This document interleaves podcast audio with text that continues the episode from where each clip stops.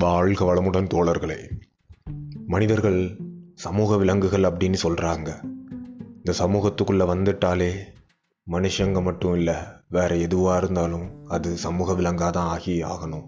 இந்த சமூகம்னு வந்துட்ட அப்புறம் சமூக விலங்குகள்னு வந்துட்ட அப்புறம் மனிதர்கள் ஒரு கூட்டமாக ஒரு சமூகமாக வாழ்ந்து தான் ஆகணும். அந்த சமூகம்னு வந்துட்டாலே அதுக்கு ஒரு சங்கமோ அரசியல் கட்சியோ ஒரு பெரிய பெரிய குழுக்களோ தன்னார்வலர்களோ குழுவாக சேர்ந்து வேலை பார்க்குற போராளிகளோ இருந்து தான் ஆவார்கள்.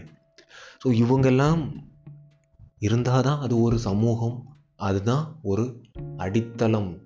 அப்படி இருக்கும்போது ஒரு சமூகத்துக்கு ஒரு கூட்டம் இருக்கும்போது அந்த கூட்டத்துக்கு ஒரு தலைவன் இருந்தே தான் ஆவான். எல்லார்த்தாலையும் தலைவன் ஆக முடியாது. எல்லாராலும் தலைவனுக்குள்ள பண்புகள் வந்துடுறதில்ல தலைவன் பல பல தியாகங்கள் பண்ணி ஆகணும் அப்படி இருக்கும்போது சேவகர்கள் கண்டிப்பாக இருந்தாகணும். பணியாளர்கள் கண்டிப்பாக இருந்தாகணும். தன் ஆர்வலர்கள் கண்டிப்பாக இருந்தாகணும். போராளிகள் கண்டிப்பாக இருந்தாகணும். எதிர்ப்புக்காரர்கள் கண்டிப்பாக இருந்தாகணும்.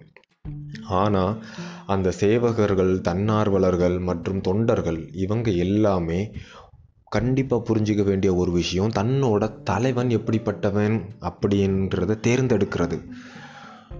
ஒரு போராளியோ ஒரு போராட்டக்காரனோ ஒரு தன்னார்வலனோ தன்னுடைய எதிர்பார்ப்புக்கோ பண்புக்கோ எதிரான ஒரு தலைவனை எப்போவுமே தேர்ந்தெடுத்துக்கூடாது அப்படி ஏதாவது ஒரு சிறிய ஆசைக்காக அதை தேர்ந்தெடுத்து அதன் கீழே இருந்தால் அது உயிரையே எடுக்கும். அது ஒரு பெரிய ஆபத்தாக போய் முடியும். ஆக ஒரு தொண்டன் தன்னார்வலன் எப்படி இருந்தாலும் எவ்வளோ சிறிய கட்சியாக இருந்தாலும் எவ்வளோ ஒரு சிறிய குழுவாக இருந்தாலும் தன்னுடைய தலைவனும் அல்லது அதுக்கு மேலே இருக்கக்கூடிய தன்னார்வலர்களோ தன்னுடைய எதிர்பார்ப்பும் அவங்களோட எதிர்பார்ப்பும் ஒன்றா இருக்கணும். அப்படிப்பட்ட ஒருத்தங்க கீழே தான் இருக்கணும். இதுக்கு ஒரு சின்ன கதை ஒன்று சொல்லணும். ஒரு காட்டில் சிங்கம் அதுதான் ராஜாவாக இருந்துட்டு வந்திருக்கு. அதுக்கு கீழே சில அமைச்சர்கள் இருக்கிறாங்க. அந்த அமைச்சர்கள் யாரெல்லாம்னா ஒரு புலி ஒரு நரி ஒரு காகம். இந்த மூணும் இருக்குது. திடீர்னு ஒரு நாள் அந்த காட்டுக்குள்ளே ஒரு ஒட்டகம். பாலைவனத்துலேருந்து ஒரு ஒட்டகம் தடுமாறி தப்பி வழி தவறி அங்கே வந்துடுது. அந்த காகம் மரத்து மேலேருந்து பார்க்குது ஒட்டகம் வழி தவறி வருது. ஆஹா ஒட்டகம் ஒன்று வருதே என்ன பண்ணலான்னு அது மெதுவாக அந்த ஒட்டகத்திட்ட போய் பேச்சு கொடுக்குது. அந்த ஒட்டகமும் நல்லபடியாக பேசுது காகமும் நல்லபடியாக பேசுது ரெண்டு பேருமே நட்பாக மெதுவாக காகம். ஒரு அமைச்சர் காகம்னால அப்படியே ஒட்டகத்தை கூட்டிகிட்டு தன்னோட சிங்கராஜா கிட்ட இன்ட்ரடியூஸ் பண்ணி வைக்க வர்றாங்க. சிங்கராஜாவும் ரொம்பவே அருமையாக பிடிச்சி போய் ஆஹா நல்ல மனுஷனாக இருக்கிறாரு. இவரே நம்மளோட அமைச்சர் ஆக்கிக்கலான்னு சொல்லி ஒட்டகத்தையும் தன்னோட அமைச்சராக்கி வைக்கிறாங்க. நாட்கள் போயிட்டே இருக்குது. ஒரு பெரிய பஞ்சம் வருது. விலங்குகள் எல்லாம் இடம்பெயர்ந்து போயிடுது அமைச்சர்களும் காட்டு மட்டும் இருக்கிறாங்க. அந்த அமைச்சர்கள்கிட்ட காட்டு ராஜா சொல்கிறாரு எனக்கு ரொம்ப பசிக்குது. நீங்கள் காட்டுக்குள்ளே போய் எனக்கு ஏதாவது விலங்குகள் மிருகங்கள் இருக்குதா அப்படின்னு பார்த்துட்டு வாங்க அப்படின்னு சொல்லி போகிறாங்க நல்லா தேடி பார்க்குறாங்க. காகம் தேடுது ஒட்டகம் தேடுது புலி தேடுது நரி தேடுது. யார் தேடியும் உணவு கிடைக்கல.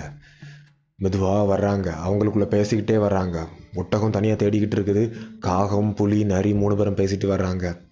ஆகா என்ன இப்படி ஆகிப்போச்சு சிங்கராஜாவை பசியில் அழுத்த முடியாது. ஏதாவது பண்ணி ஆகணும் அப்படின்னு சொல்லி பேசிகிட்டே வராங்க காகம் வந்து சொல்லுது எனக்கு ஒரு ஐடியா இருக்குது வாங்க நம்ம சிங்கராஜாவை போய் பார்க்கலாம். அப்படின்னு சொல்லி பார்க்க போகிறாங்க சிங்கராஜாவை பார்த்தோன்னே சிங்கராஜா சிங்கராஜா நாங்கள் தேடி தேடி பார்த்தோம். ஆனால் எங்கேயுமே சாப்பாடு கிடைக்கல சிங்கராஜா அப்படின்னு புலி சொல்லுது. என்ன எனக்கு ரொம்ப பசிக்குதே என்ன பண்ண முடியும்? ஐயோ ஐயோ காகம் உடனே ஒரு யோசனை சொல்லுது. இங்கே சாப்பிட்ற மாதிரி ஒரே ஒரு விஷயம் இருக்குதுன்னா அது அந்த ஒட்டகம்தான். ஐயையோ கடவுளே கடவுளே என்னோட நண்பன் அதுவும் ஒரு அமைச்சன் அதை எப்படி நான் கொல்ல முடியும்? முடியவே முடியாது முடியவே முடியாதுன்னு சிங்கம் சொல்லுது. காகம் ரொம்ப யோசித்து சொல்லுது. அப்போது அந்த ஒட்டகமே தன்னோட வாயால் தன்னை கொல்லுங்க அப்படின்னு சொன்னா உங்களுக்கு பரவாயில்லையா? அப்படின்னு கேட்குது சிங்கம் அப்படியே கர்ஜனை பண்ணி யோசிக்குது. ம் பார்க்கலாம்.